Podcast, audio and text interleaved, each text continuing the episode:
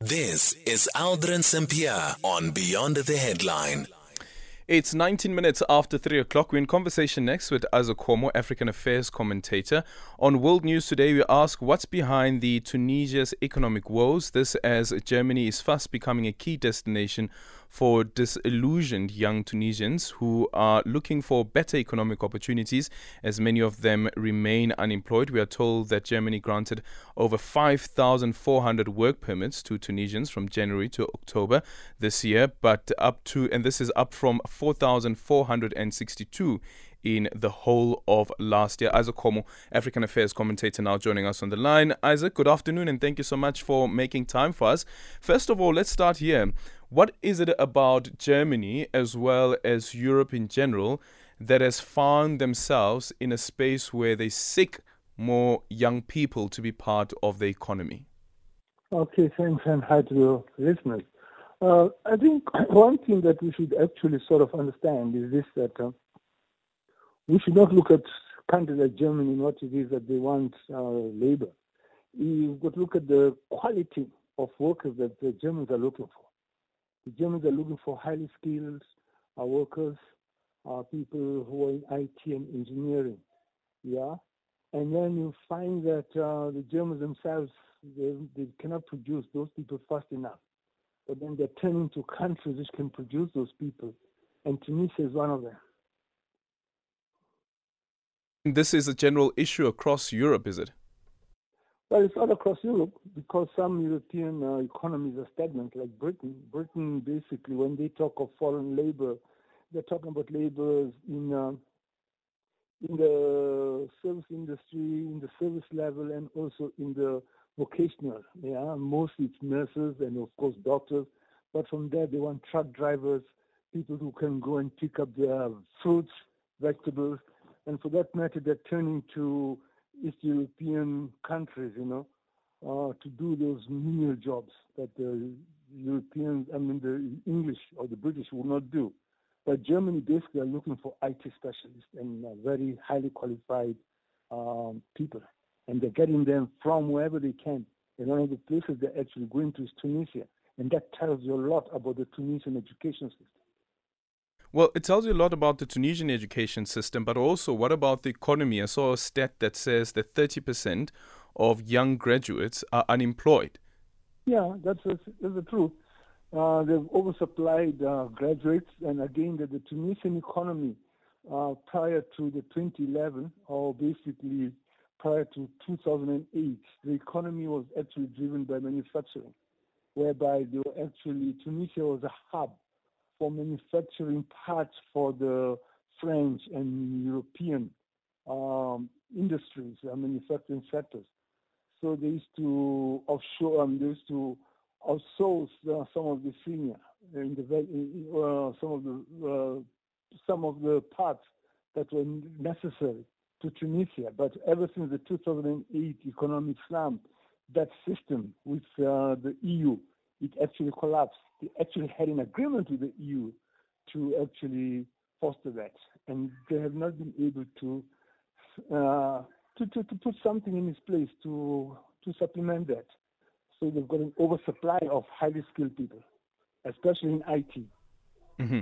So, is is this a problem with um, with um, President Kais? Um, is this plan around um, how to revive the economy, or is it a problem that he has inherited? Well, it's a problem ever since 2008. Yeah. Uh, and in fact, that 2011 uh, uh, so-called uh, Arab, Arab Spring, it actually came from that situation, the 2008 world economic slump, whereby the person who actually burned himself, uh, the, who martyred himself, he was a graduate, and he couldn't find work and he was actually uh, becoming a vendor in the streets. And when the police took his uh, goods, that's when he actually sort of set himself alight. But he was a graduate, a highly qualified graduate. So it's a thing that has been inherited. Uh, Tunisia has actually got to start to, uh, a manufacturing sector, but the country does not have much resources. It has got the human resource, but uh, it does not have the natural resource to actually jumpstart the, the, the, that uh, manufacturing sector, and that's what they really need. And Is there then another possibility of a, another flare up? No, there's no possibility. I mean, the people are there. They've been educated and Yeah. they're going out. Yeah. And education, one thing, education is free in Tunisia. Uh, education in the public institution is free from the first grade or up to university. Yeah, and uh, the women uh, also sort of, and they've got a bias towards women. The prime minister of Tunisia now is a lady, and she's an engineer, qualified, highly, highly, um, highly skilled engineer. So you find that uh, Tunisia have got this very positive thing of uh, pushing education, but then they've got this big challenge of having investments to start uh, manufacturing, and that's the thing that uh, they've got to solve. And um, speaking about investment, are we looking here at foreign direct investment or investment on the continent? And is there any opportunity at all uh, for Tunisia to benefit from the Africa Continental Free Trade Area? Exactly. That's the thing that the Tunisians are actually into. You know? The Tunisians are really one of the countries, Tunisia is one of the countries that's pushing to uh, for this uh, African common market. Yeah, you can find that Tunisia can be a very big hub in IT. Uh, the Tunisian IT sector is uh, one of the most developed in Africa. It's highly, it's more developed than than, than South Africa. Although South Africa may have the super experts, the Tunisia they've got a general, well-educated IT uh, workforce, you know, more than South Africa. Same with Egypt. But now they're looking at the African common market, and that could be a spur for actually uh, manufacturing and also sort of Tunisia being a hub for the African IT sector. Now that's a thing that's needed instead of kids or people going to Germany and elsewhere, Canada. And these people are not going there as illegal immigrants. They're going there with visas, and the Germans are actually headhunting for them. See, that's another thing. Unlike the Africans who are actually running to Europe, most most other Africans, sorry, other African youths who are running to Europe, most of them they go there, they are semi-educated, and once they get there, they get into menial jobs, and most of them get into illegal activities like drug selling. The girls are going there and they're prostituting. I'm sorry to say so, but that's the truth. And these people, they're not that they're being, they're being, uh, they've been taken there unwillingly. They know what they're getting into. And then from there, they have the money, then they remit it back home to help their families. But this is a sad situation that Africa has fallen into. Yeah. We've seen this happening with Zimbabwe as well. Um, do you think that it would also spread to other countries on the continent where you find that the countries themselves spend a lot of money um, on, on, on, on education, education getting the majority or the biggest chunk of the budgets year in, year out? And at the end of um, the schooling career, the graduates find that they are a part of an economy that can't create jobs, and yet the universities and higher tertiary education um, facilities and centers are just churning out graduates.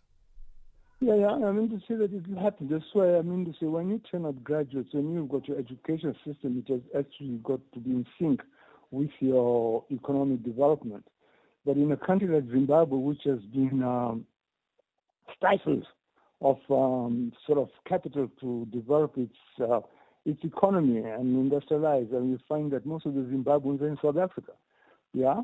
Um, if you go to the mining industry, funny enough, the, in the mining industry, you find that the engineers there, I mean, the mining engineers, uh, the black engineers, there are Zimbabweans and Zambians, more Zimbabweans and Zambians than, than, than South African blacks.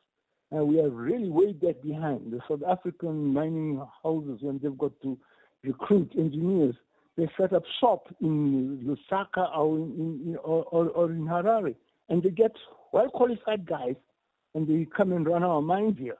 And South African boys are not up to it.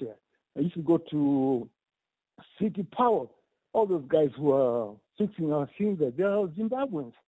So basically, um, it actually sort of points a finger that you South African, uh, I'm sorry, African uh, economies have got to actually be alive uh, and not only looking at the service industry and things like that, but you've got to get into manufacturing.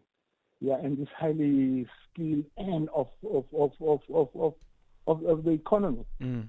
That's to actually get the countries going and also to absorb uh, the youth who are coming up as engineers and as specialists. Yeah, and that, of course, will require a reliable source of energy. Izak, thank you so much for your time. Izak Khomo is African Affairs commentator joining us on this conversation about uh, Tunisia, where some graduates um, are fleeing the country and off to Germany, where actually they are being headhunted. It's half past three, time for the news headlines.